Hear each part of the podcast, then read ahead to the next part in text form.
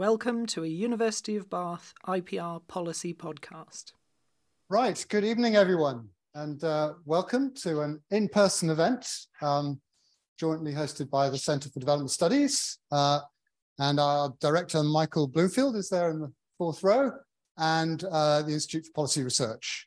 And uh, I'm James Copestake, and um, I'm delighted to welcome our speaker uh, this evening, uh, Michael Woolcock, um, who for many of you will know need no introduction, but for those who do, he's lead social scientist uh, in the development research group at the World Bank, where you've survived now nearly 25 years, which is quite an achievement, um, uh, particularly as a sociologist who is mostly working with economists.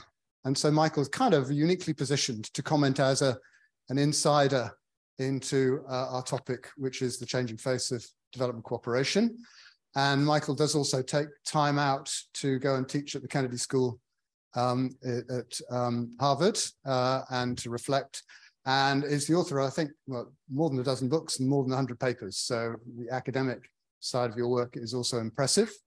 Uh, and Michael is not a stranger to Bath. Um, I think the first time you came was to talk about development impact trajectories and the paper that appeared in the first edition of the Journal of Development Effectiveness about um, not just studying development in one period of time. And then the second time you came was when you were um, fresh off the back of the book on pro problem-driven iterative adaptation, uh, rethinking state capability with Lant Pritchett and, uh, and others.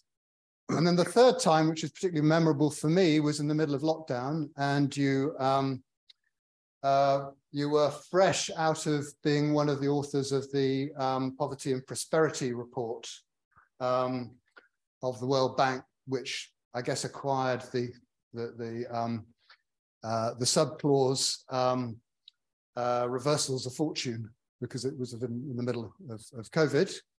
Uh, and that, of course, was online. So it's a particular pleasure to um, welcome you again um, to, uh, uh, to talk in person. Um, I should say that pro bono Michael is also supervising one of our doctoral students in the IPR, uh, one of the doctoral students in development policy research and practice, who I want to mention because he's almost certainly listening um, online from Belize, um, fresh from having just survived Hurricane Alice. So welcome Sean and everybody else who is online and we'll um, do use the chat function uh, and we'll endeavour to make sure, um, or Laura will endeavour to, to make sure that some of your questions get fielded um, in the course of the seminar. Um, Michael is a polymath, and you ought to do some warm-ups now if you haven't heard him speak, because it will get faster and faster and faster um, as it proceeds. And um, uh, and so um, for 45 minutes or so, in order to leave as much time for uh, question and answer and to open it up. So uh, you will be recorded if you ask questions and we will pass around a microphone because we want to share this, this talk as widely as possible with others. So just be aware of that, that you will go on YouTube or um, uh, if, you, if you engage, which is great. And I think that's everything I need to say. Um, so welcome, Michael, and over to you. Thank you very much. Good evening thanks so much for inviting me back into, into your world. And for those around the world who are listening in, uh, thanks to you as well for giving up whatever else you might have been doing to be part of this conversation. Uh, as advertised, my, my talk is about the changing face of international development cooperation with a, a a pitch that I'm going to be talking about a forthcoming book that I have done, which I will, but I'll do that in the second half more of what I'm going to say tonight. What I'm going to weave into a, into, I hope is a, a coherent narrative. uh, starts with uh, a project I've just finished with uh, a scholar in international relations, JP Singh at the George Mason University. Uh, he and I were given a mandate a few years ago by the World Bank to try and look at the future of multilateralism uh, as the World Bank approached its 75th anniversary. And uh, in the research department, we didn't want that moment to be left to the marketing machinery that would want to tell wonderful, happy stories about how great the World Bank was at 75.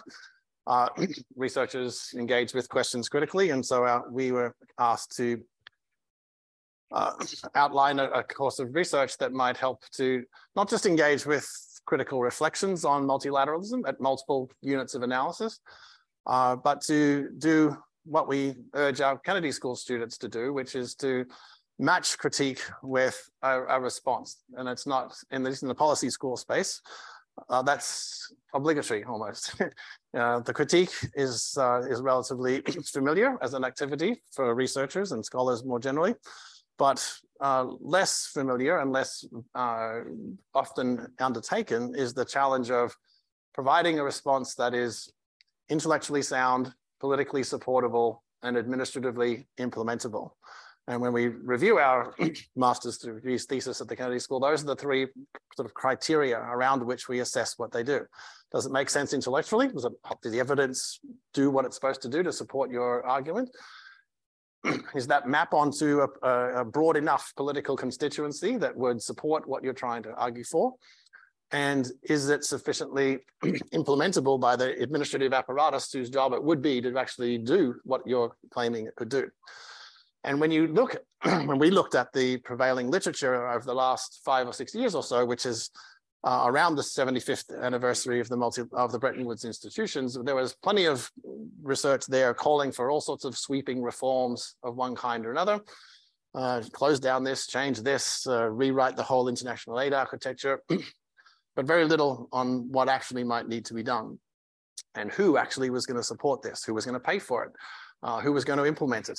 And there people seem to stop. And so for this particular project that, that JP and I and our collaborators uh, did, we tried to not only do the critique work, but then try and provide a set of uh, responses, and they were required to do so as part of admission to this project. When you're making your pitch to us about why we should include you uh, as a result of an open call for papers, uh, this, this tripartite lens of soundness, supportability, and implementability was the criteria against which we ended up with 14 substantive papers and four commentaries by seasoned people at the nexus of, of uh, policy and practice who's, uh, and research whose role then was to uh, make in some sense make live assessments of the extent to which we as editors had done the job of uh, providing responses to that. So I'm going to not go into all the 14 papers. I'm just going to give you a, a sense of the kind of uh, work that we were trying to do. But I guess if there's a, an overarching set of questions that holds together what I'm going to say in the first part of my remarks and in the second part of my remarks, I think the overarching question is what is the development problem for which we need multilateral institutions? And uh, apropos a talk I gave uh, last night at the at IDS, you know, Institute of Development Studies at the University of Sussex. What kinds of uh, civic solidarities do we need in order for those kinds of uh, problems to be resolved? And that's, I, that's what I want to talk about here tonight. Is not just the, the changing face in, in terms of uh, what is already going on, but what when we look further into the future, what kinds of challenges do we think need to be addressed, and if those what for what purpose then should we be trying to rethink some of our multilateral institutions and what kinds of civic support and legitimacy will need to be accorded to those reforms in order for them themselves to do the work that we think they need to do. That, in fact, is uh, then in, in, in, a more general format, the, the subject of, of this, the, the, more, the book that's coming out uh, maybe next month, maybe in time for Christmas, uh, or more likely in early uh, January, uh, where the subtitle of, of the book is, uh, well, International Development, the subtitle is uh, Navigating Humanity's Greatest Challenge. And the sort of slight deception or play on words I go with there is that international development itself isn't humanity's greatest challenge. Navigating all the problems that development creates uh, and, and the sum of the solutions that it generates is what is what has always been humanity's greatest challenge from the beginning.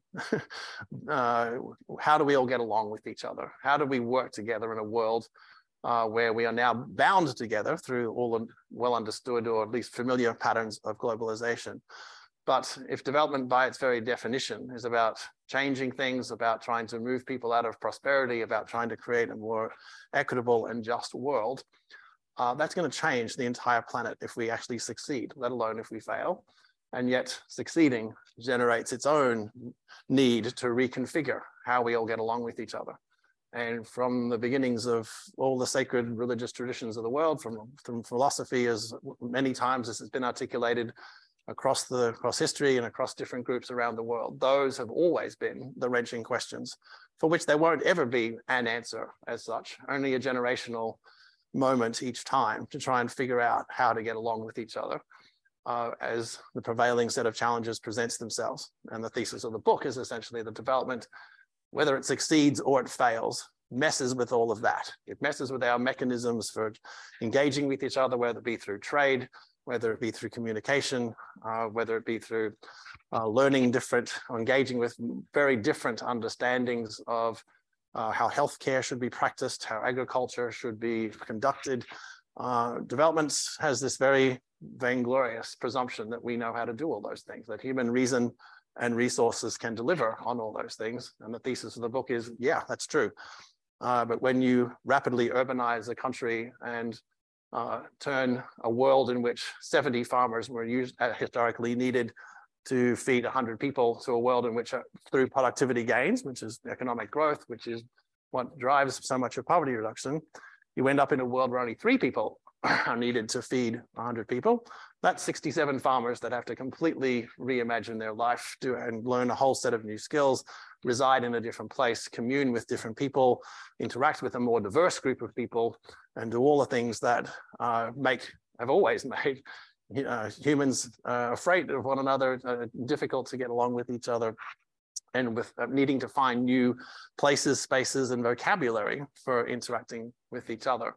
And so that's the sort of, it's the merger of those two different uh, streams of work, as it were, that I've been engaged in over the past several years that I want to try and bring together just in brief form here today. But most of what I'm ultimately trying to do, I think, is and when I'm teaching or doing any, any public uh, conversing like this is to elicit interesting questions uh, from those people that are at different points, you know, enter the development world through different uh, doors. And though the world looks different uh, of development, looks very different depending which door you enter or receive uh, or engage with this whole thing we call development. So let's just start with this, the, the future of multilateralism and global development. Uh, just give you some of the, the, background to that, uh, which I've already given in, in uh, overview form. But our strategy wasn't just to uh, hunt the good and the great, the familiar cast of senior international relations scholars who uh, worry about and have articulated many of our definitions of multilateralism, our theories of, of multilateralism, and then embodying that in the whole body of international relations scholarship uh, we wanted to use this opportunity to diversify the voices that were being heard in this particular space. So through an open call, made an explicit pitch to not just uh, attract some senior scholars who might want to be part of this, uh, but some junior scholars as well, uh, and people from many different countries and from many different disciplines engaging with different kinds of sectors. Uh, not then pretending that we now had a, a random sample, as it were, even an intentional sample of people from these different sectors, just to embody, I think, the fact that development is now about everything. uh, and because it's about everything, we need to do this hard work. We have these hard conversations that are required to try and bring these very different modalities of thinking and doing together. So we made this initial call for papers. We got 55 or so responses. From that, we whittled all that, those 55 down to 14 on the criteria that I just outlined before. Uh, and then over, over a, a course of COVID, of course, that's when all this was being done. We arranged an online uh, conference for our contributing authors when they were at the zero draft stage of their work, solid enough to, to, to convey it, but not solid enough to uh, be overly defensive, uh, and signed uh, different contributors to be the discussants. So it's a nice mixing and matching of people commenting on others, others' work as I said, I'm not going to dare to uh, overwhelm you or just in some cases probably bore you with the, with what all these 14 papers are, are going to be about. Uh, let me just use four as, as sort of as different kinds of examples of what we were trying to do. What we're not trying to do is have 14 different views on how to change the entire architecture of international development cooperation. That would have been uh, a wasted opportunity.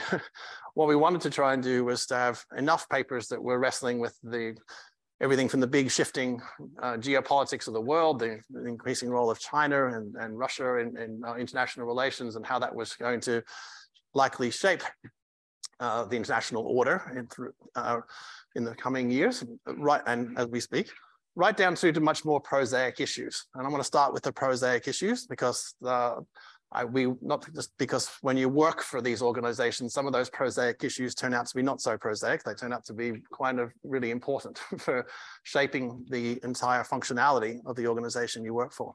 So one of the seemingly, uh, uh, what's the right word, not so interesting to a lot of people papers that I want to talk about and make uh, give a bit of a shout out to actually was a paper that tries to look at how what what kinds of strategies would it would it take to make sure that every country pays its dues to the United Nations.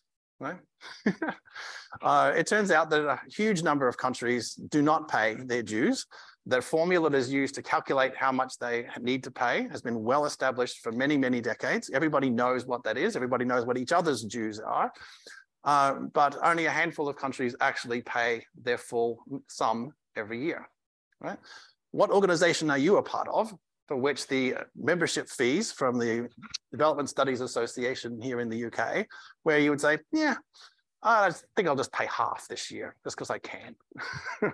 you would think that was outrageous, right? So why is it okay for a bunch of countries of whether they're big or small to suddenly decide that their apportioned contribution is negotiable, that we shouldn't have to pay for this? And why should, why would, how do we avoid, a, in one sense, a typical collective action problem where you can actually get away with uh, not doing this? not paying your dues. But the point of the paper was to show, well, there's actually a threshold at which people start to get a little antsy about whether they should or shouldn't pay it. And that's whether they're going to lose their vote in the General Assembly, right? So if here is the General Assembly line, as it were, which you, which you well, you never get kicked out, but you'd be threatened with sanctioning if you were there. Um, how can you raise the bar up to there? so that would actually mean that the UN wouldn't have to go to Ted Turner, for example, when they want to put a fresh coat of paint on their building. Is that sexy and cool? Well, it is if you're the budget officer for the United Nations, because you spend your life stressing out about explaining why your organization isn't able to do the things it can't do, when the real reason is not because you haven't got good enough people. It's just that the countries that are supposed to bankroll the organization aren't paying what they're supposed to pay. Why is that controversial?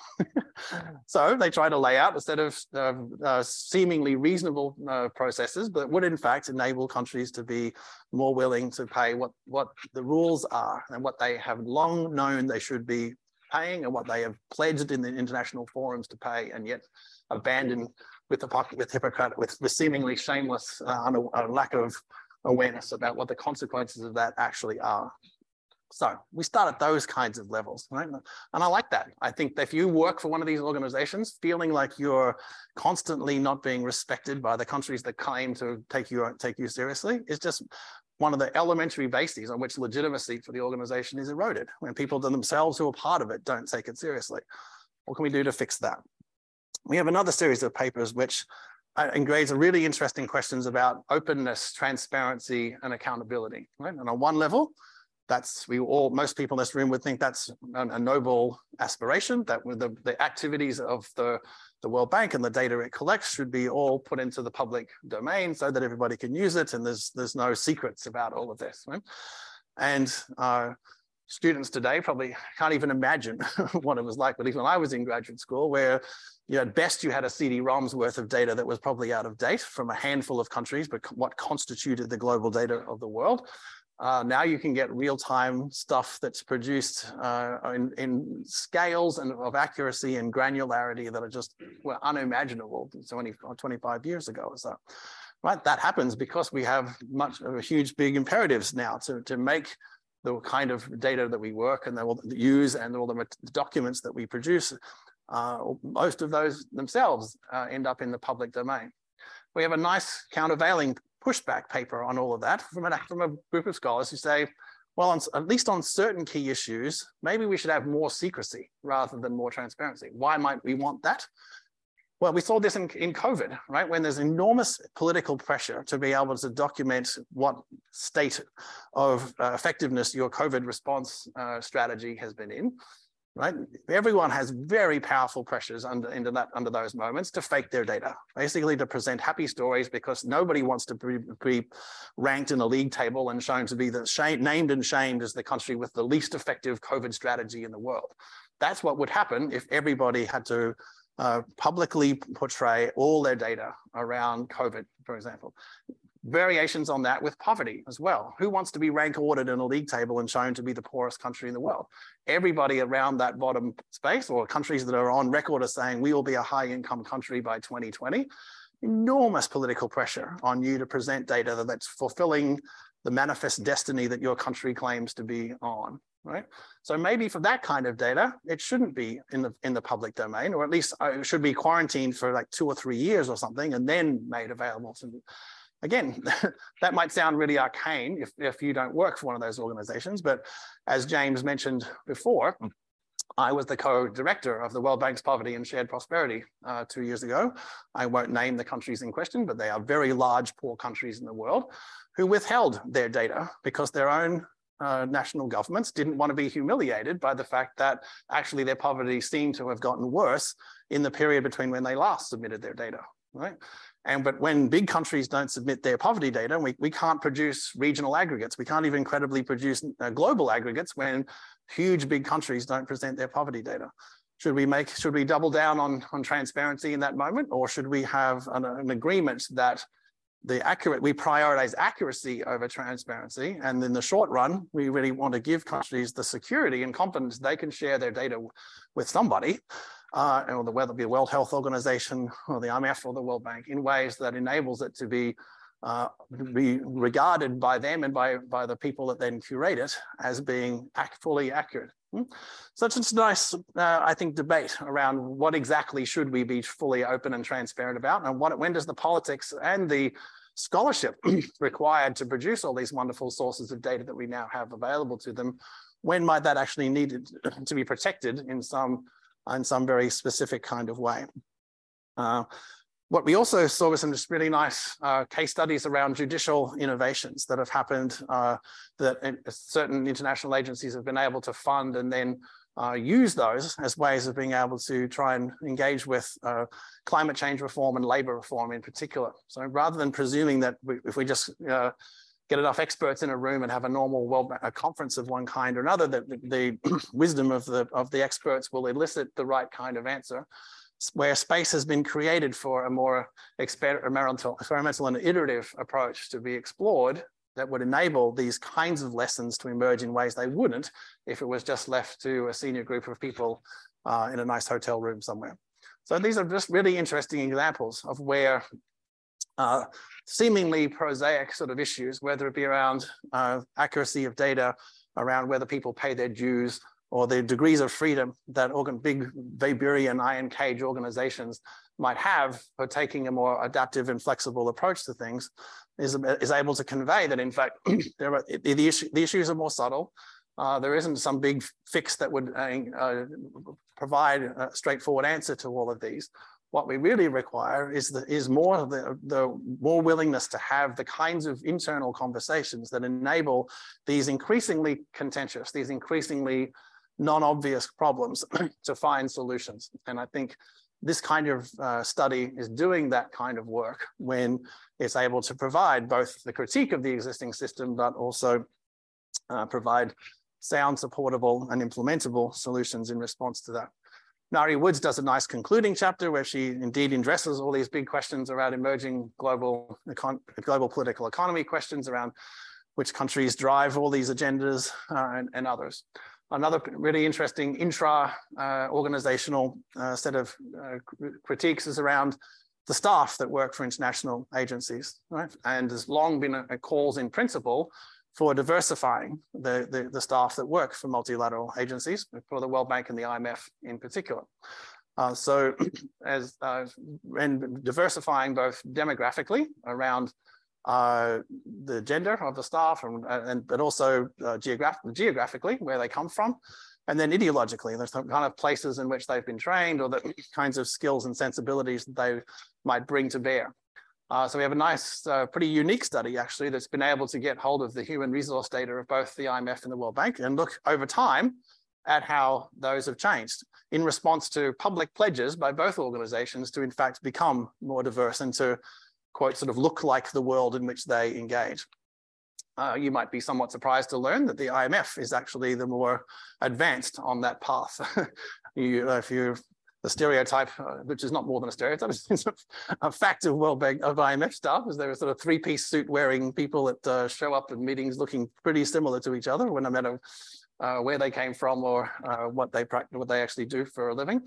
Uh, but it turns out, at least empirically, when you study this and look at it over a 20-year time frame, it's the IMF that's become the more uh, intentional and and proactive in terms of responding to its own the calls that have been put upon it to try and make itself more, more and more diverse. So is that the changing face of, of, multi, of multilateralism or development banks? Well, maybe it's the changing inner workings.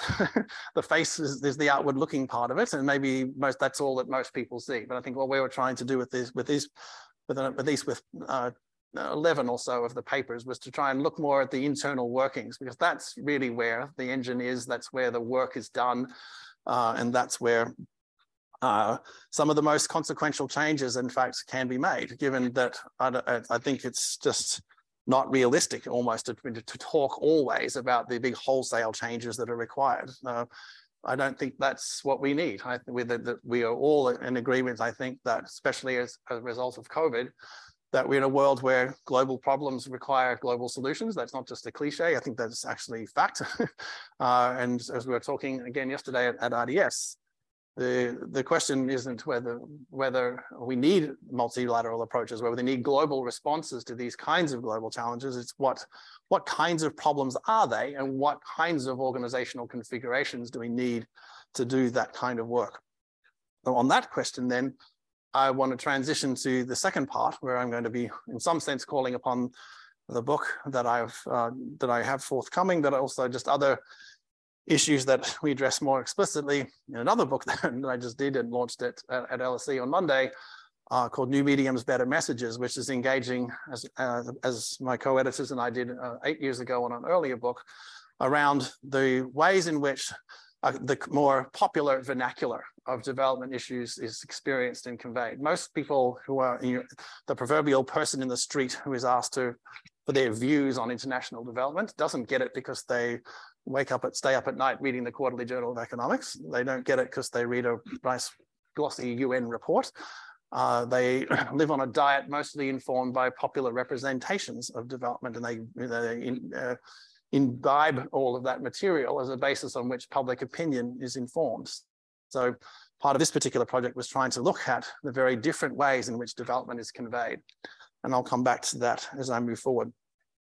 But what I want to do in this part is just open with two vignettes that I think, to me, demonstrate the kinds of problems that are unique to the, they're, they're in, enhanced and intensified in the 21st century, but in which I think are consistent with what I said at the beginning about the fact that the hardest problems that humans have always faced are the ones that have been about how we work together, how we resolve our differences. And I want to provide just a, a basic framework for thinking about some of those differences. But to elicit and uh, exemplify those, I want to talk about, I just want to present two brief cases, as it were. Vignettes is probably the more accurate. The first comes from a meeting that I was at in, in Canada a few months ago. Uh, I was invited there uh, because of the work I've done in, in mixed methods in trying to uh, integrate and uh, reconcile some of the different logics and imperatives of qualitative and quantitative methods. But the actual purpose of this meeting was uh, to try and figure out how the Canadian government could allocate $26 billion that it had uh, created and allocated as part of a reparations uh, response to how it had treated its First Nations people. And this $26 billion was now to be spent on child and, wealth, child and family welfare services in First Nations communities. And the, this three-day meeting was all about how do we do that? How exactly do we reconcile the imperatives of a state that is a very normal functioning government that has all a raft of administrative laws and principles and procedures and that surround it with this very particular existential sacred space called child and family welfare, where there's not just a singular First Nations understanding of what is a legitimate and, and normal set of practices regarding how you raise children, but a whole array of different First Nations views around all of this. So if you're familiar with uh, the wonderful book, Seeing Like a State by James Scott and the subsequent writings that he has done, he makes just for juxtapositional purposes a, a very powerful distinction between vernacular order and official order. Vernacular order is the, the Umwelt, and use the German word, they're, the life world in which people live and in which they make sense of their world and which they then um, uh, communicate with each other and, and uh, engage in very particular sets of conversations that are normal and normative for those particular communities.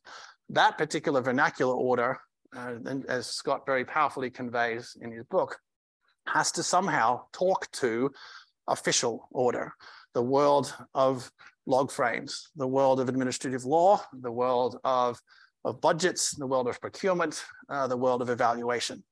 And those are very, very different kinds of worlds. And this particular meeting was magic because for once you had 20 people in a room who weren't grandstanding, who weren't trying to say they were the smartest person in the room, who wasn't trying to say that my methodology is better than your methodology and all the usual uh, antics that and performative antics that uh, certain types are want to engage in, shall we say.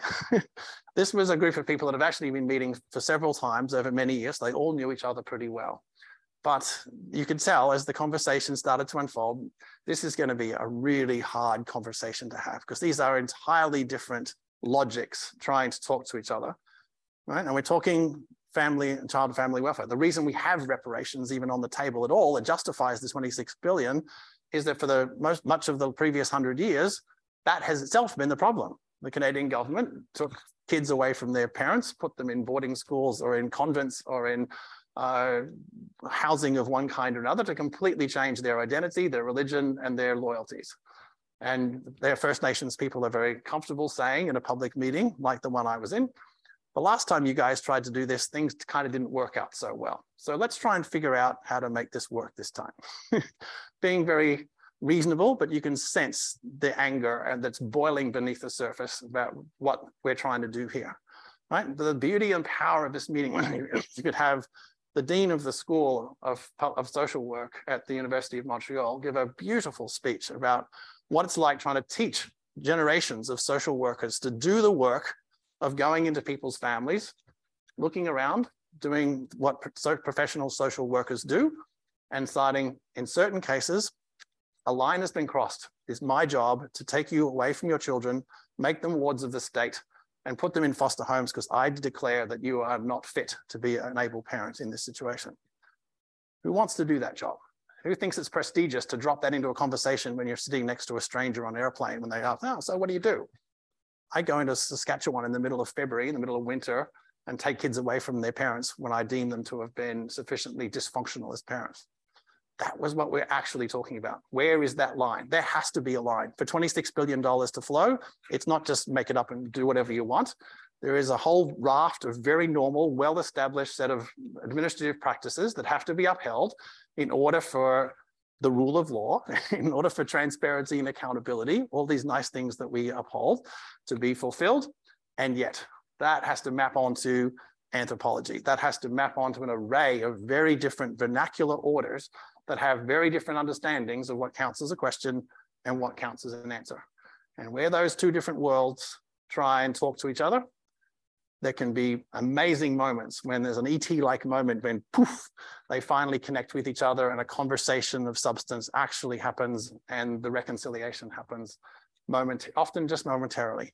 But the work that has to be done by a group of people to get to a situation where that kind of fundamentally, ontologically dissonant worlds can talk to each other is the world I think that humans have always struggled with. But in the age of development, that is what we're doing essentially all the time. We have a vernacular knowledge that we are we claim to try and engage with, but we don't really know how to do that very well. The World Bank has its own vernacular vernacular order, but that vernacular order is very much in, in a manifestation of official order. We talk to each other, we manage our money, we uh, enact and justify what we do on, on the basis of a well-established set of international le law, legal principles. But how do these, and any, any government does that. The British government does the same thing, rightly. We think that's that's progress when, when, it's, when it's run, when the distribution of public money is, is managed that way in Australia, at least where I come from, the First Nations people, the Aboriginal community have this, have this wonderful word for official order. And it's the title of a fantastic book by Mark Moran. And that those particular, that expression is serious white fella stuff. Oh, I love that phrase, right? Serious white fella. So it's not white fella as in white guys. It's people who aren't like us, who come in and are very earnest, who try really, really hard to understand our world, who give us surveys with the best of intentions, trying to get hard evidence to be able to provide rigorous results so that they can inform public policy, but who fundamentally have no freaking idea what they're really doing. They cannot understand that serious white fella stuff. It's a beautiful vernacular rendering of what we're doing now, in fact. we're, we're in a different order. Right now, we're in academic order. We're all talking to each other, and I see a few nodding heads because you understand and comprehend what I'm saying, because you have had about 16 or 17,000 hours of education that enables you to hear what I'm saying in very particular ways and make sense of it and think, yeah, that's okay. Having this conversation at a bar down the street, how did that go? How long do you think I'd be able to hold an audience and attention if I started speaking like this in a bar in two hours time down in the middle of Bath? Not too long right? Not because the people aren't smart, not because they might think I'm a jerk, just I'm speaking an entirely different way that makes sense in this, in this modality of conversation that is a, not even a foreign language, it's just a completely alien form of communication.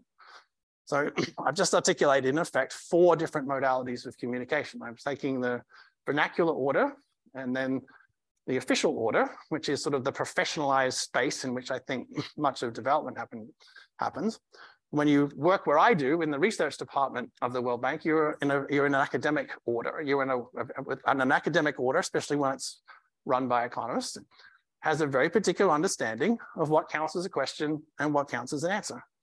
All right, and that's very different from what counts as a question and what counts as an answer when you're working in Aboriginal communities or pretty much any other country or community in the world. They, everyone has their own particular vernacular order, way of making sense of all this stuff.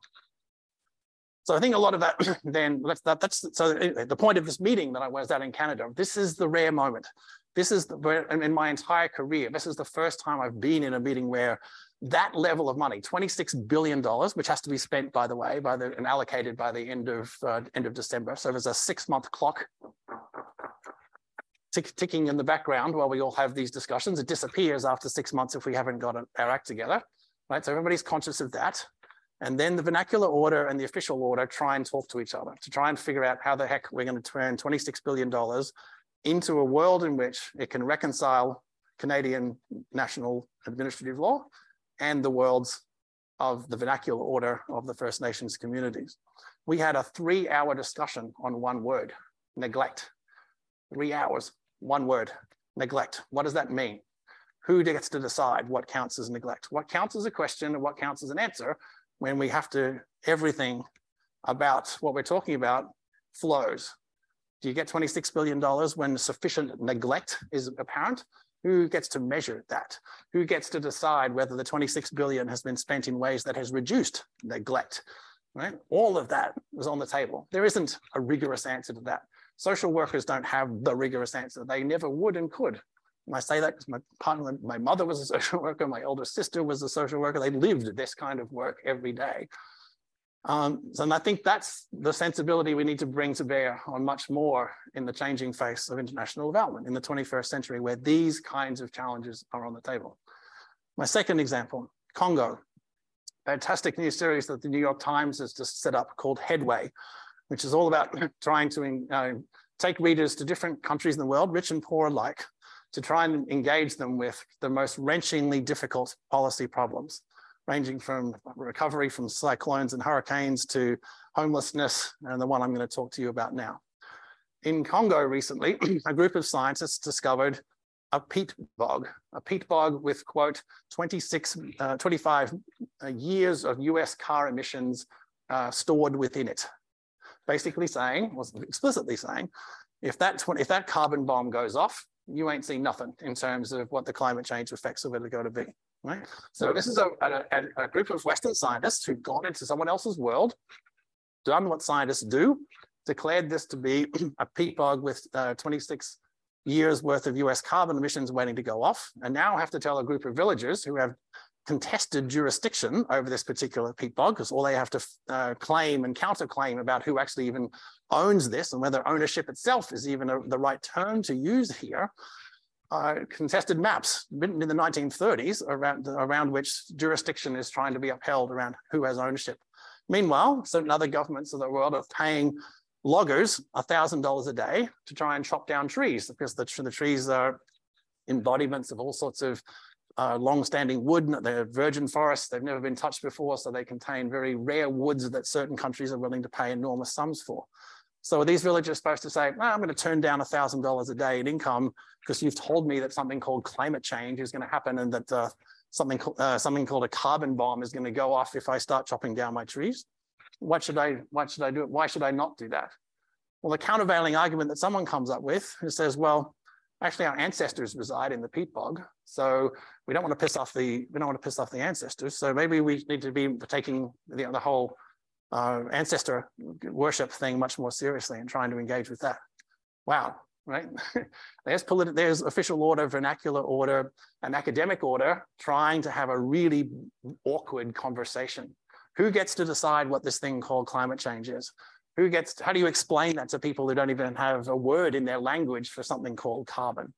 Right? How do you explain how the emissions of the world that they have, have contributed nothing to are now going to be something they have to bear the responsibility for managing? What does that even mean? Right? These, after the end of the interview, they have this nice little wry exchange where the villagers suddenly sort of click about what it is everybody's talking about. And they say to the journalists, and they write this in their own report didn't you guys just probably put more carbon into the air by flying here first class to come and talk to us than we'll ever produce? right? So there's, there's weird sort of bizarro hypocrisies flying everywhere in this conversation. And the one guy, it turns out, who can mediate across this space is a Congolese researcher who's part of the team that's come in from a Western university as part of his team. He can speak all three of the local languages in this part of Congo, can articulate perfectly in three paragraphs what climate change is all about in English and to be very compelling as an as a interlocutor in this kind of space.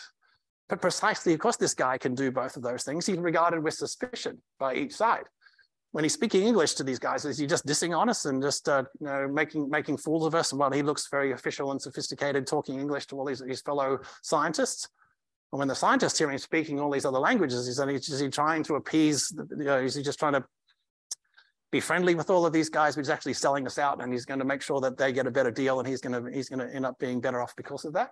Suddenly, the very act of being a mediator itself complicates your role because you're regarded not with welcomed optimism by both sides, but with deep suspicion by each side. That's a, just a beautiful case, I think, of clashing orders, existential pressure facing all these different groups, but existential pressure that's completely different for all the different actors. One is trying to make a claim about the awful things that will happen to the planet in the next 20 years if the peat bog is adjusted. And other groups are really worried about the ancestors that are going to get really angry if, uh, if we start messing with the peat bog. And other groups wondering why they have to give up $1,000 in income a day to solve a problem that they don't even understand. Right? What multilateral organization can solve that problem? Not too many, but they need to at least be aware that that is the world we live in now, where this kind, that those are extreme examples perhaps, but these conversations that are now happening around the world, where just very different orders are being required to talk to each other. Vernacular order, official order, academic order, and then popular order, the way in which all of this then gets conveyed in everything from uh, Bollywood and Hollywood movies through to novels, through to magazines and through to social media and everywhere else. Very different orders of communication trying to enact with each other. What does that all suggest? I think it needs that we have to really think a lot of our uh, ideas of what it means to be a development expert. I have enough gray hair now to have that dubious title imposed upon me. uh, you invite me here in some respects to speak to you because I am imputed to be a development expert of one kind or another. At least when I when I teach this stuff and when I've been fortunate to teach co-teach at least just one class on development ethics a, with a colleague at Princeton. What we've what I've sort of come up with and what the book itself concludes with uh, is really trying to think about different, fundamentally different kinds of expertise. One of which fills space, an expertise that justifies all your higher education, makes you feel very smart, will pay you lots of money, which you're very happy to tell about to people when you're sitting next to them on a plane, the kind that uh, counterfactually can make you believe that but for your presence, this would have gone a very different way and probably ended disastrously. right? Geez, we love being in that space, right? The filler of the space just makes you feel really, really good about yourself. You feel you've contributed to the world. Your actions have been decisive, uh, but for you, things might have ended up very, very differently. And let me, if I'm sounding slightly sardonic when I say that, I don't mean to, really. there are a heck of a lot of problems in the world for which that's exactly the kind of expertise you need. Uh, if, if your child was on death's door and there was one expert in the world who could save that, your child's life by applying that particular expertise, you would do whatever it took to get that expertise in motion. Right? So I'm, I'm, I'm not downplaying expertise at all when I say that as a father who has lost a child. Uh, but there's not other kinds of expertise. There is expertise that creates and protects space, the kind of space that was created and protected for that conversation we had in Canada, right? That wasn't experts piling in, trying to show how smart they were, trying to show that their rigorous data was providing evidence for why we should take one course of action of another. It wasn't the evidence as such as we traditionally would understand that, at least in, in when economics alone seems to have so much power over that space. Very different kind of expertise being rendered in that moment. And a restraint, humility, listening to people, staying in a hard conversation when it's hard and it gets harder and it gets harder and then more political pressure and financial pressure is born to bear it up you keep being in that space. That is a very different kind of expertise i think. Can it be curated and cultivated? I think so a little bit. But it's not the kind of stuff that's going to pay you a lot of money it's not stuff that you're going to be able to uh, tell people about at a cocktail party or when you're meeting a stranger on a plane uh, it's not going to sound that impressive when you go to your high school reunion uh, in ways that the fillers of the space will sound. Uh, just a very different kind of modality, but for the kinds of pressures that we are facing these days, that I think is what we need to be seeing more of, and we need to be teaching more of that, at least as a principle that we need to hold. The final one is the is all the drama then surrounding the, the, the, the Congo peat bog debate, right? That was partly a story I want to think of of protecting and uh, creating and protecting space, but it was also about connecting, trying to figure out how to bring these very different modalities of a scientific understanding of the peat bog with a vernacular understanding as the reservoir of ancient ancestors and, and venerable people of the past who need to be honored uh, with imperatives for protecting the whole climate of the world. how do you how do you, how do you connect across those very different modalities and not end up uh, as our Congolese researcher does, feeling like he's neither here nor there. He's regarded with suspicion by ASIDE precisely because he can do this, the rare person who can do the connecting work across those very different orderings, these very different ways of making sense of the world. Those are the kinds of things that I think international organizations are inherently going to struggle with because they are almost by definition uh, embodiments of official order. They have a particular way of thinking about what counts as a question and what counts as an answer. And on a good day, that's what enables large scale activity to happen in ways that our ancestors from many years ago themselves could not have apprehended or comprehended, that we would be able to build out insurance systems and financial systems that can uh, insulate us against many of the uh, awful things that can and do happen in the world. That the bigger, really big challenge is how we help these organizations themselves to see themselves not as the fillers of other people's spaces, how they use their power to create and protect space for these difficult conversations and are willing to do it for long periods of time because that's the only way you can do it. And to be able to engage with uh, academic and for academics themselves to see that they're what they do is a very particular ordering if, if you master that world, you get nice publications, you are producing legible products that are enable you to be promoted to function very happily in that particular world. But it's not an official order. It's not, it's, if, it's, if it is anything, it's a vernacular order of its own kind, but it has to engage so often in very different ways with vernacular orders that don't read regression tables, who don't uh, read books, who don't um, who don't apprehend the world in that way at all. That's not how refugees make sense of their world by consulting the data before they decide where they're going to go in the world. Um, they don't think, I think they have much time for people that show up in their world asking them on a scale of one to 10 how awful their life has been over the last week or so. Right? That counts as data in certain people's minds. I'm pretty sure it's not how refugees make sense of their world and want to talk about their world. And indeed, in one of the papers that was part of this uh, new, new mediums, better messages uh, volume, there was a really interesting case from Afghanistan where refugees for once in their life were given their modality for telling us about their world. What is it like to be a, a, a to be a refugee? Not because we've surveyed you to death or held a zillion different focus groups, but when you just tell us in your own terms, you use a vernacular order to tell us about what your life is like, and that's be our problem to try and apprehend your vernacular world, not the other way around, not the serious white fellow world, uh, which is so alien. And it's magical. It's the, the, the, story that they wrote of a play they ended up writing about telling the story of their journey in a in a almost made up in real time play that they were able to do way better than any of us could ever do if we had to improvise a play on the on the spur of the moment. Let me conclude by uh, just telling, taking you what I think a country can look like when it does this. And it pains me as an Australian to say this, but it's from New Zealand.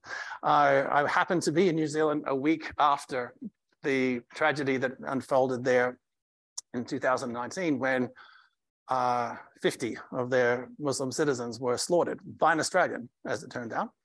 Uh, and obviously my trip had been planned long in advance, but I had this sort of premonition that before I went to this country, I was going to see a very different way of engaging with violence, with retribution, with grief, uh, and with uh, dealing with a wrenchingly hard problem. And I live in the United States, so I know full well how the United States deals with uh, acts of terrorism committed against itself. I don't know how it would have dealt and did deal with Saudis and others that showed up on their doorstep uh, a week or two after the uh, after 9/11, other types of episodes.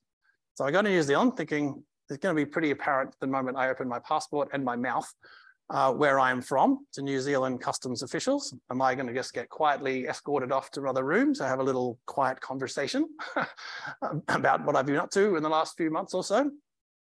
How's, how am I actually going to be treated as a member of a group that just slaughtered uh, 50 of their people? Hello, Michael. Welcome to New Zealand. It's great to have you here. Handed my passport back and I walked through. And I broke down and cried. wow, how do you build a world like that where you don't demonize other people from other countries, where if someone turns up in that world representing a group that's just done the most atrocious thing almost possible to your own people and doesn't treat you like that? On the one week anniversary of that event, a Muslim call to prayer was broadcast over national state run television. Can you imagine how many countries in the world would be okay with having that be done on their on their on their official uh, national the BBC doing the equivalent thing. Maybe they would. But the power and the magic of all this in New Zealand wasn't they weren't making a big deal of this. They weren't saying, "Watch world, we're going to show you how to be great in the face of all this diversity and all this challenge and all this grief that we're having to do." Whenever I ask them, it's like, "Does anybody worry about this?" They looked at me like I had three heads and of, "Why wouldn't you do this when you're trying to help people mourn?" That was the response. Roughly a third of the women, without any big national request or imperative, wore hijabs to work that day in solidarity with their Muslim sisters who were going through enormous amounts of grief. How do you do? How do you build a world in which you do that? Well, I think I, I'm not going to produce some big proof of all that, but I think it's in part because New Zealanders for 150 years, every decade, have had time to have hard conversations around how the European settler groups will get on with the native Maori populations. 150 years of every decade revisiting that treaty, trying to have hard conversations all the time about what needs to be done, who needs to give, who needs to take, how are we going to find a pathway? How can vernacular order and official order and multiple vernacular orders talk to each other in ways that in a protected and authorized space for having that kind of conversation? You can't invent that. You can know policy implications of all of that kind of work. It's a practice that's curated and cultivated over long periods of time. And I worry that that's true in the sense that uh, you can't just invent that kind of sensibility. You can't invent those social practices overnight. Someone, somehow, somewhere has to figure out how to be brave enough to initiate those kind of spaces and those kinds of vernacular exchanges so that all this heavy work, all this hard conversations can do what only hard conversations can do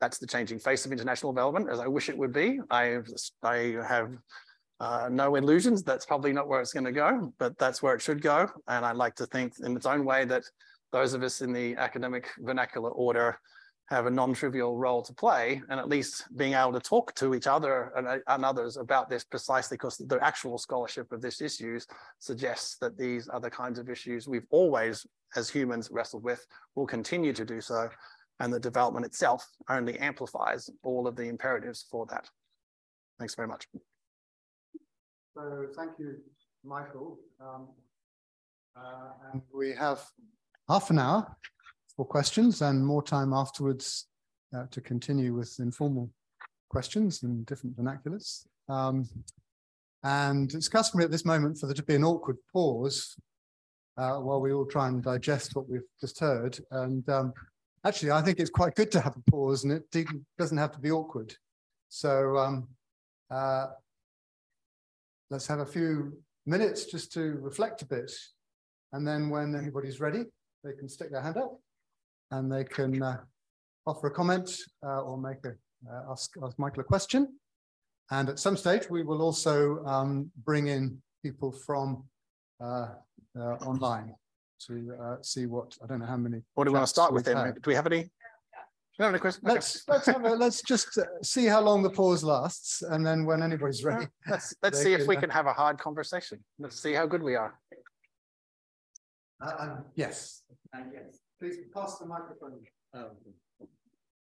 Thank you so much, Michael. It was really um, fascinating and thought provoking. I, I noted. Uh, yes, I'm Jason Hart. I'm in the department along with James and colleagues. Um, I wrote down the culture as you were talking about a number of encounters, you know, from Canada, Congo, New Zealand, and so on. Mm. And it occurred to me that we maybe we can talk about the culture of the encounter, mm-hmm. where which is typically one off, short term. Maybe you learn a little bit, maybe, probably just state your position, state your order, and then you'll go away again. And, it, you know, I remember many years ago hearing about the five and five uh, approach, which people in international development loved. It. And five and five is five days in a five star hotel, and everybody's happy. Um, and how do we move from that to what I think you're also gesturing towards, which is an ongoing dialogue? I mean, every decade for however many mm.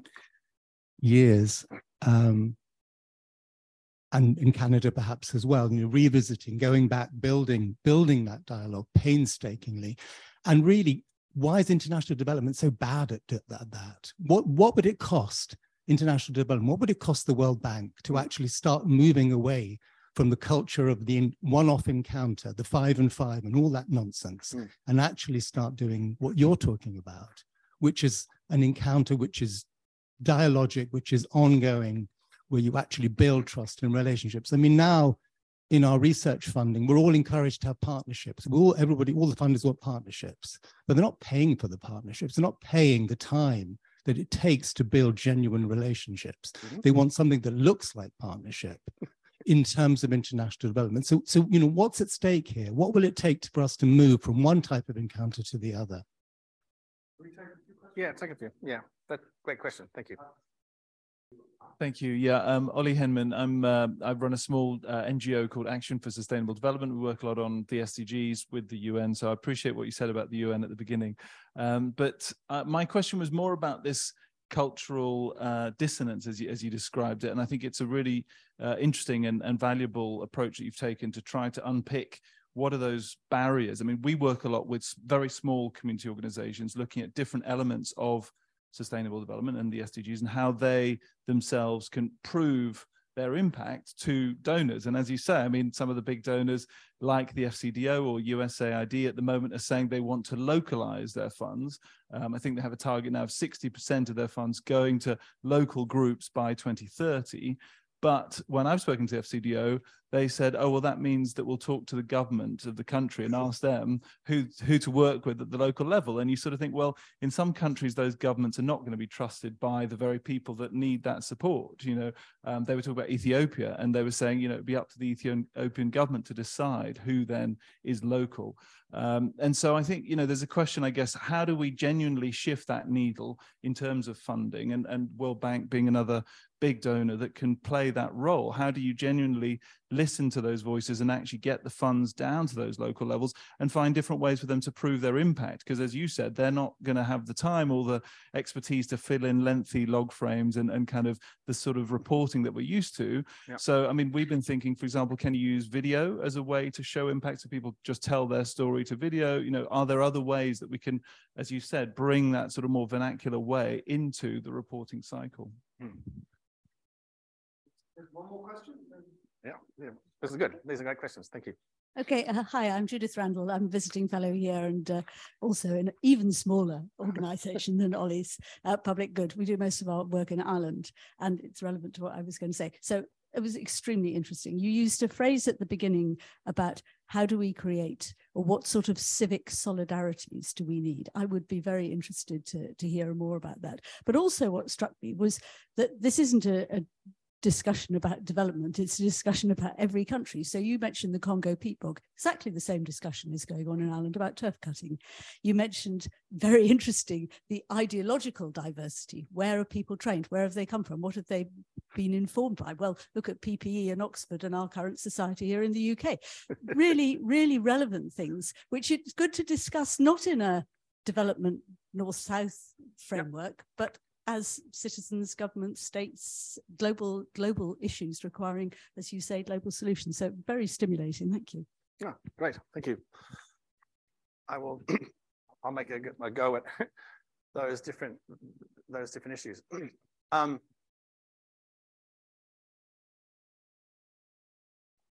if I knew the answers, that's we'd already have books on it. which we don't. But I, I think you're right, absolutely, to say that, that these, I use those examples just because they're graphic and they're, I hope, uh, easy for people to uh, engage with. But versions of that are everywhere, and that's why it's that's why development is still happening everywhere, and why it still elicits these uh, very hard conversations in rich and poor countries alike. A lot, I think, manifest in the kinds of uh, conversations that I or forms of ordering that I that I that I outlined. But I think the when I want to get when I want to depress myself, I am. Uh, it's that it's, it is this time question: how long it takes humans to develop, or systems more particularly, to enter to create a, a, a, a normative set of practices. This is what it's going to take to solve this kind of problem the, the, I think the challenge for an organization like the World Bank is that there are certain kinds of problems that are amenable to, if not the 5-5 strategy, at least the 5-5-5 strategy, which might be five years, uh, five days, and, uh, and, and five stars. But um, there are, I think there are, if you look at central banking, uh, that, that that kind of space has sufficiently professionalized over time such that skills are transferable-ish across different spaces because the central bank is doing similar enough work in different countries. If the problem is with the World Bank is when you have that and infrastructure where engineering, building a bridge is kind of building a bridge is kind of building a bridge, then it's very easy to get in for when that when when big infrastructure, when energy production and macro finance become the sort of dominant epistemological orders in a, in a big organization, people that heard a, a version of what I'm saying is poetry, right? It's cute, it's interesting. People might like to talk about this after work sometime. Can the organization itself incorporate these really, really different ways of engaging with very different kinds of problems? They inherently can't. If I was right about what I was saying, or Jim Scott was saying about about um, seeing like a state problem. The imperative of big organization is fundamentally to think in terms of legibility and thin simplifications, all these nice concepts that, that Jim articulates, where the whole point is to turn all of this diversity, all this heterogeneity into something that can be log framed, can be Excel spreadsheeted, can be managed, can be predicted, can be apprehended, can be evaluated and uh, assessed and, and in, interpreted in ways that is, is legible and, and, and legitimate for the dominant stakeholders. All the stuff that might be required uh, is just really is is a is an entirely different skill set. Now, does that then require the kinds of organizations that you guys work in, where you would have both the mandate and the reach and the staying power potentially to do that kind of work. In the book, I open the opening chapter is called the three developments, and I distinguish between national development, the work that nations do, uh, to try and uh, have national development plans and that would exist if every NGO and every multilateral agent shut down tomorrow. Governments would still be doing that work in development big development agencies exist by mandate to work with those particular governments to help them do what they do. So the challenge with all this uh, decentralization, all of all of these other uh, imperatives to try and get find the appropriate space at which the funds should be sent. The, legally, the bank's to inherently struggle with that. The lawyers will be up in arms about that, saying our mandate is, is but the very title of a multilateral organization is it's working with governments, that, sovereign national governments. That's what it exists to do. Uh, now, we have had some other situations where in big countries like India, for example, they've been able to figure out how to do deals with the states of India, which if they were ever to secede, many of them would be in the top 10 countries in the world by population size anyway. Um, so there's lots of legal work that would have to be done in this in the prosaic space that I articulated in the first part of my presentation, where you would have to change the hardware before you change the software with all the stuff I'm talking about. How would you create a, a legal ordering that would enable um, levels of funding to be directed at the at the levels at which it would be deemed to be most optimal? The, the World Bank congenitally can't do that because it's not what's no and neither can, uh, maybe different can, maybe it's got clauses in its own constitution that enable it to, to lend at lower, to give at lower levels of, of, of political ordering. That I don't know. Um, but what I do know is that certain governments, like the Swedes and the Germans, and their development agencies, have very explicit co commitments uh, to, for every foreign or any one of their own citizens that they bring into a country, they have to hire a, a local counterpart. So that, that, that vernacular and official ordering is baked in in the way in which they function. Uh, they have very explicit policies for keeping people there long enough uh, linguistically and in other ways to do the kind of conversing that needs to, to be able to happen. Uh, my own country is probably the worst offender in that space. It explicitly has a very generalist philosophy to how it recruits its civil servants. The, the, whole point is to be able to get people to function well enough in eight different ministries over the course of their career because that's deemed to be optimal by way of uh, managing the, the financing, even if it means that that's the end of uh, because that actually requires a very particular skill set that turns out to be not that transferable to any other parts of the government. We've got a world in which in 2004, I think we had 13 governments in the world that had ministerial portfolio level ministries of, of development. Now we have three. right? So it's not just this, not just a multilateral agency issue. This is a bilateral uh, national OECD country problem as well, where uh, development's just increasingly now, as it once was, an instrument of a shameless, and explicit instrument of foreign policy, rather than its own its own moral space, or at least its own what's the right word aspirational space performative space from a more cynical point of view about how it uh, cares about humanity and wants to do development for its own its own purposes but I think in the World Bank, we have lots that we inherently struggle with that. We have a, we used to have a, and still do have a three, five, seven rule. Optim, minimally for three, optimally for five, maximally for seven years that you would spend in a country in which you were working. And again, if you're a macro finance guy or an engineer, I think that's entirely sensible. If you're an environmental biologist and you're an anthropologist, you're just getting warmed up after seven years. You're just beginning to have an apprehension of what you're dealing with. And your skill set uh, when you're when you're a, a, biologist of, of the fauna and flora and rice patterns and the growing seasons and all that just that's not trans I mean it's transferable at a certain level of abstraction the actual level at which you'd be engaging with vernacular orders that's not transferable so it, it needs to have a better theory. That sounds really academic ordering but it needs to have a better theory of what development is and does and then say what why I want to end with where I started which what is the development problem for which we need development agencies fit for purpose? And if it's the kind of problems that I've just been articulating and the kinds of questions that you guys have rightly posed to, to, to me and to by extension to everybody, we've got to reconfigure the hardware to get to the world in which then the software is able to do what it needs to do, given the the qualitatively different kinds of problems that development now is engaging with in ways it wasn't when it was first built. It was these organizations were designed explicitly in the high modern moment to be able to do thin simplification work, to build as many bridges, roads, and ports, and to stabilize currencies as needed to be done. Now, a la the sustainable development goals, anything and everything is on the agenda, in which case, by extension, we need a much more pluralistic methodological space, theoretical space, and, practic and practice space, something like the kinds of different forms of expertise that I was articulating. Thank you, Michael. We we we've silenced our online audience. Oh, that's um, but the testimony to the power of being to, in person.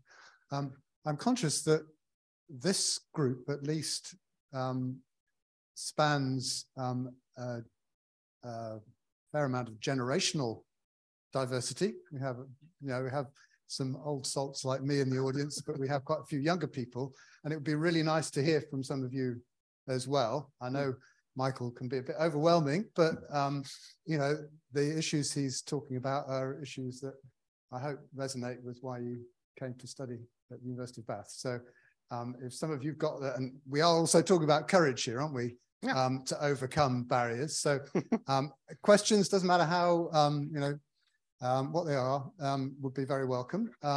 so while you kind of uh, think about that, I have one question right at the back um, from a no, no longer a student, but we're all we're always students. Not that long ago.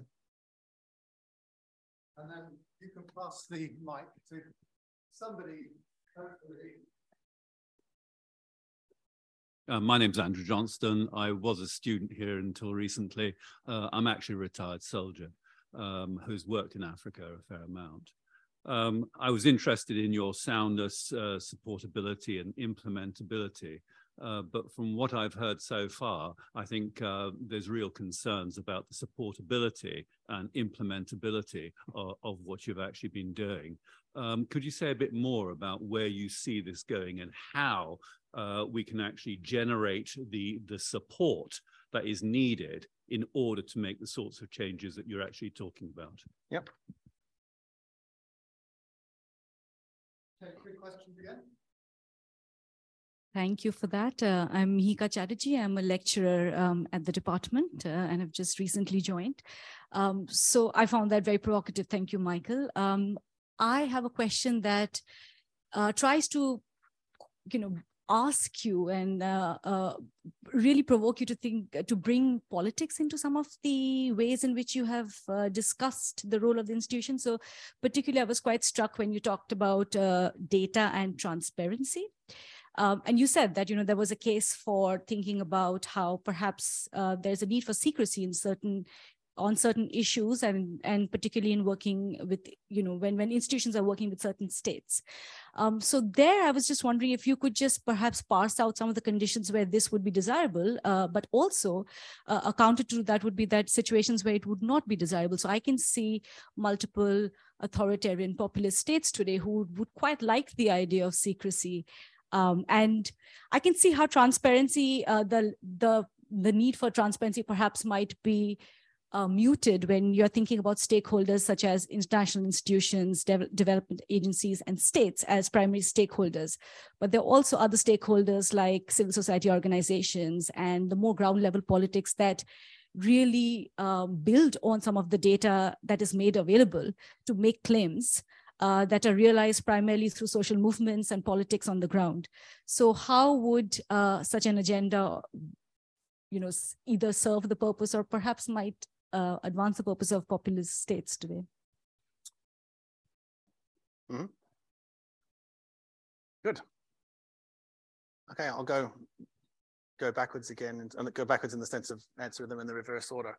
Yeah, that's that's an interesting point. I I I, I guess I was just thinking out actually most countries probably would deal with it would by would by treating categories of people as the ones that had done the enacting. The what I didn't say is what another distinctive characteristic of how New Zealand is with this. Unlike America, which where the, the perpetrator would be named, there would be a deep sort of pop psychology sort of analysis of the awful life that they'd lived and where they've been socialized in some camp somewhere, da da da da.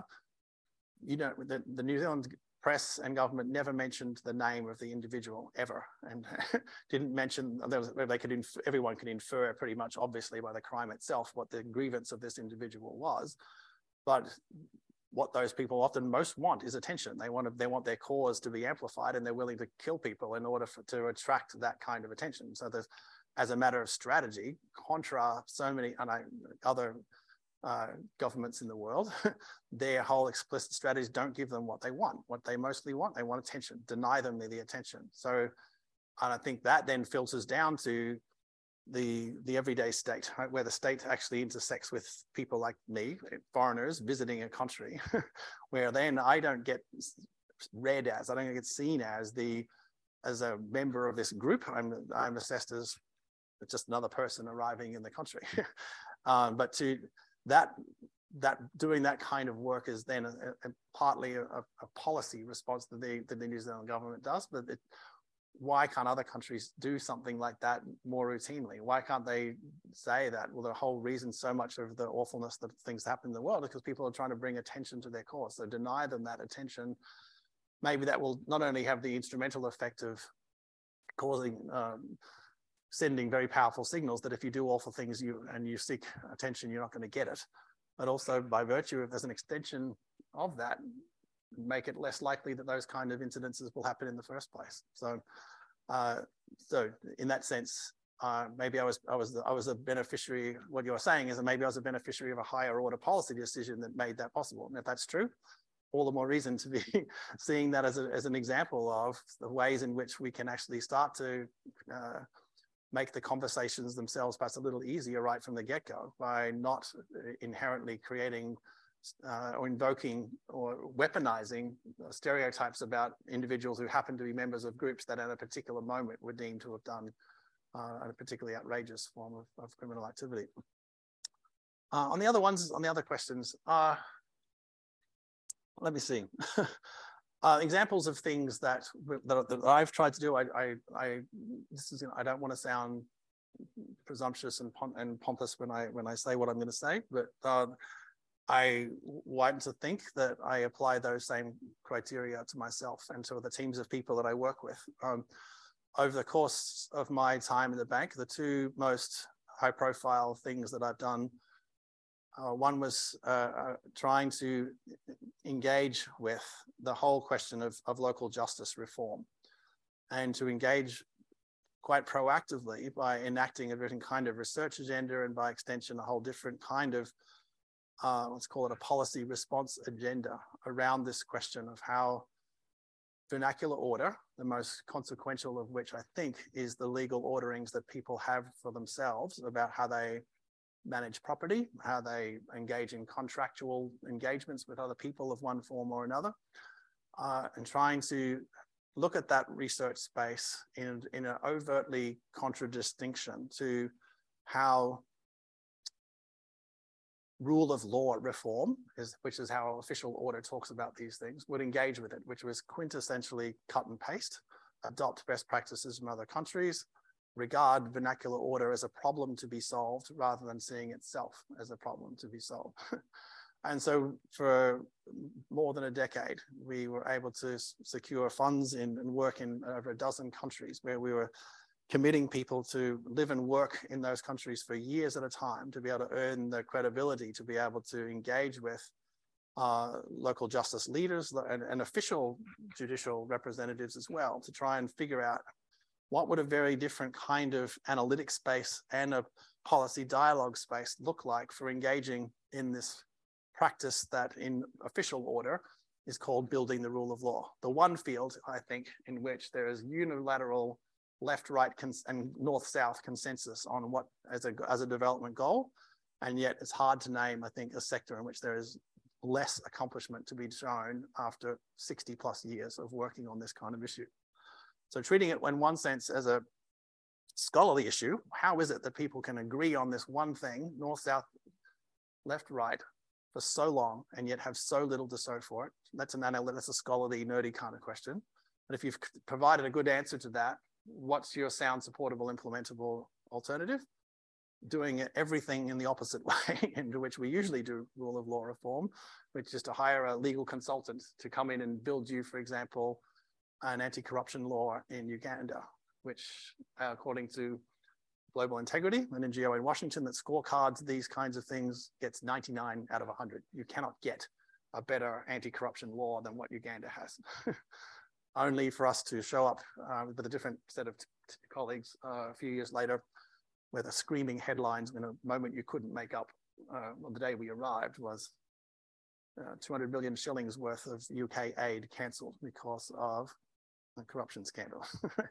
so why, why, why, why do we think that all the serious work around ending corruption is all turns on buying an anti-corruption law that we can procure, we can hire an expert, we can have it be deemed as a great success because, hey, global integrity deemed it to be scored 99 out of 100. That doesn't change anything. Why can you get a brand new Supreme Court built in Solomon Islands for millions of dollars that is environmentally eco-friendly, hired and worked on and built by local labor, built with locally sourced materials, uh, situated just so that it captures all the breezes coming in off the Pacific Ocean, so it doesn't need to, to be air conditioned. So it meets all the green criteria. Canberra loved this, right? Development darling project, built on time, on budget, no corruption scandals, magnificent piece of architecture, used four times a year.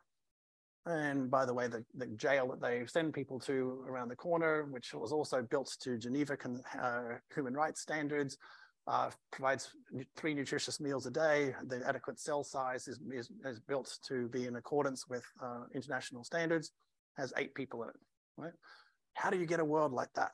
How do you get a world where that counts as justice reform and doesn't rattle anybody anywhere because it meets every ordered world criteria, vernacular official order world criteria of what counts as success? What if you flip all of that and say, what is the justice problem for which we are actually trying to solve here? What, what kind of response would we need in order to do that? I wagered with my humble little team that what we were embodying was the, the opposite of all that. Not to say that we didn't need serious legal lawyers doing real legal work, but for this manifestation of this development problem in this particular country under these kinds of constraints, facing these kind of pressures, this is what we needed.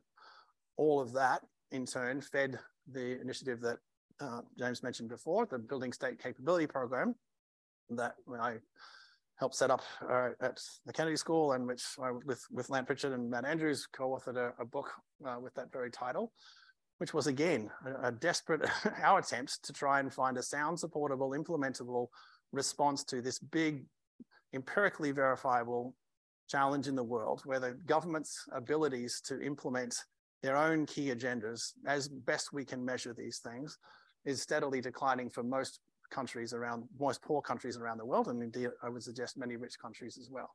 All of our discussion in the when the academic space meets the official order space is around this thing called policy, and my policy is better than your policy, and we should do more of this and less of that. There are policy implications that follow from our research papers uh, which are usually just two pages of broad, sweeping general things. Well, let's take this implementation aspect much more seriously. Let's think about that. How many books actually have been written with the word implementation or variants thereof in the title? Less than 10. How many books have been written on policy? A zillion, right? So why can't we reassign some of our brain space to be working on these implementation dynamics? And that in turn these these questions where you can bring in a lot of the questions around politics. Why does so much of the money that's allocated to education in a country like Papua New Guinea not reach where it's supposed to go? Why does the tax revenue that's collected in so many different places never up end up in the treasury? All sorts of really interesting fiscal ethnographies, all sorts of interesting analytical work can be done to follow the money when you are actually working and living and, and have the capacity and credibility to be able to engage with the reforms of those institutions on the basis of having a much richer knowledge of what they actually entail.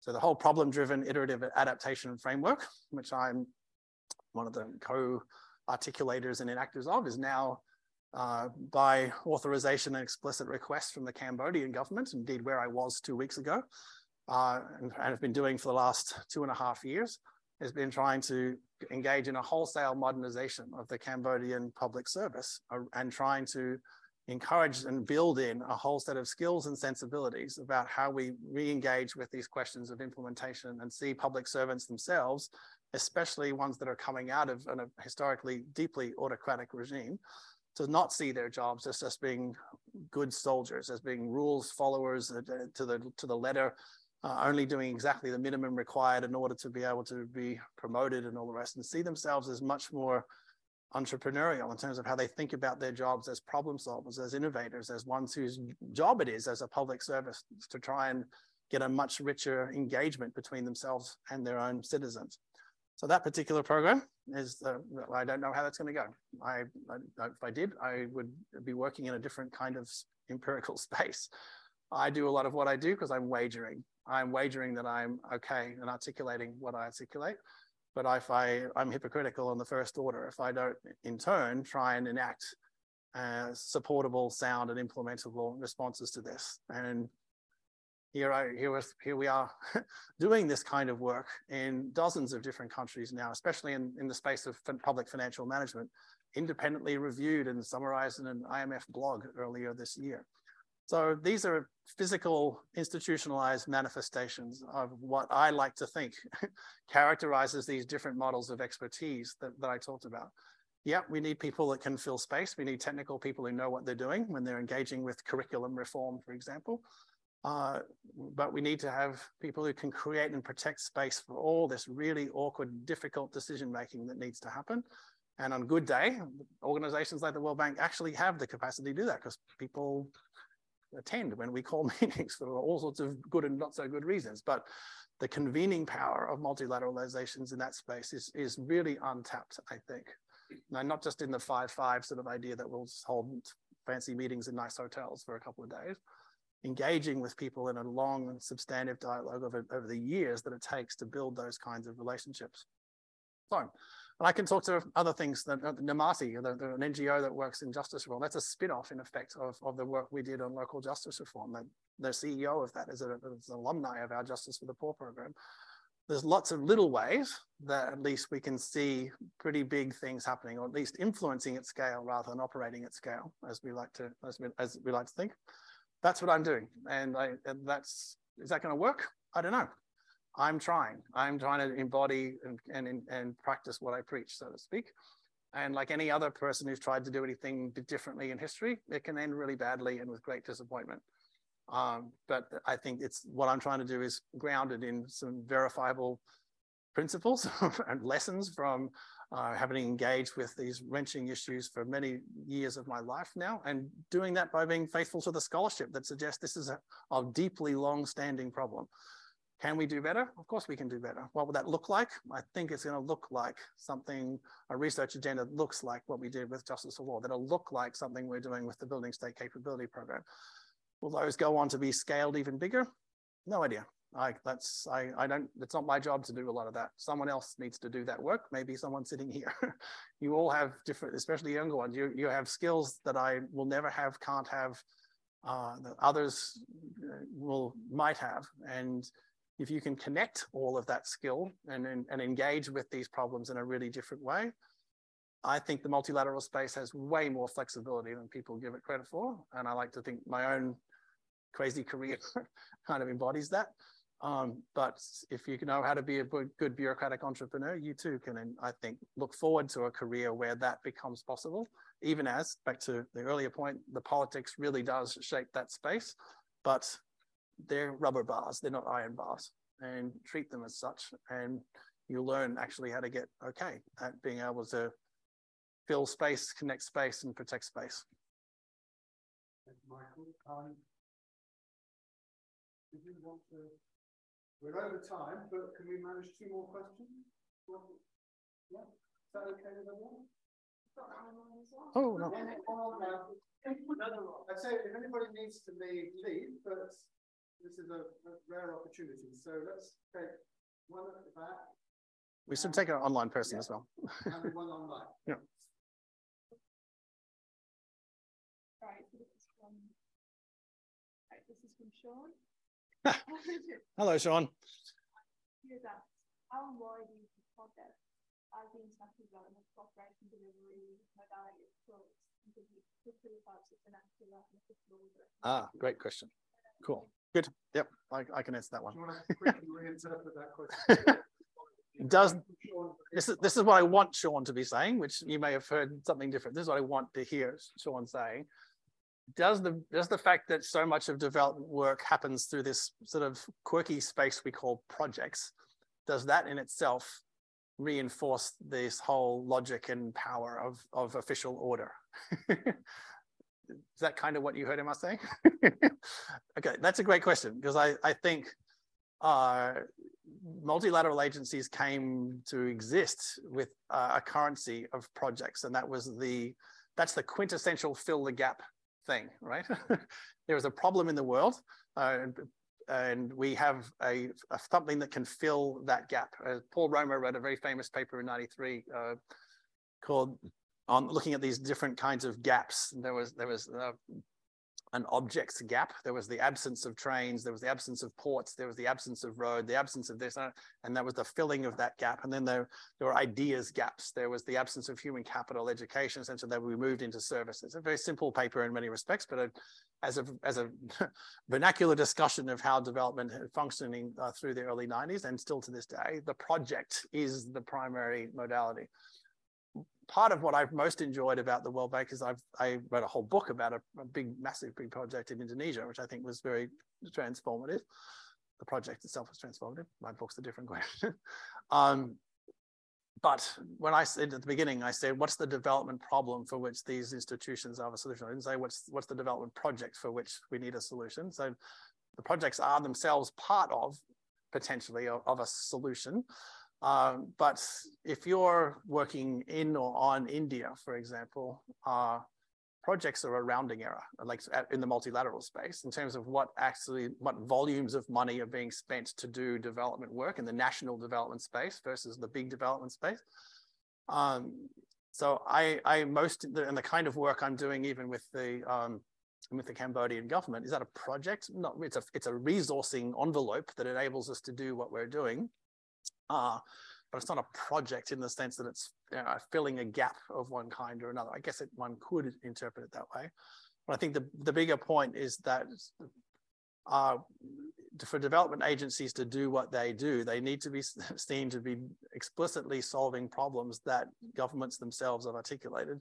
And we have to have a much richer set of items on the menu than just this project or that project. That's, that's been our diet, that's been the menu we've offered.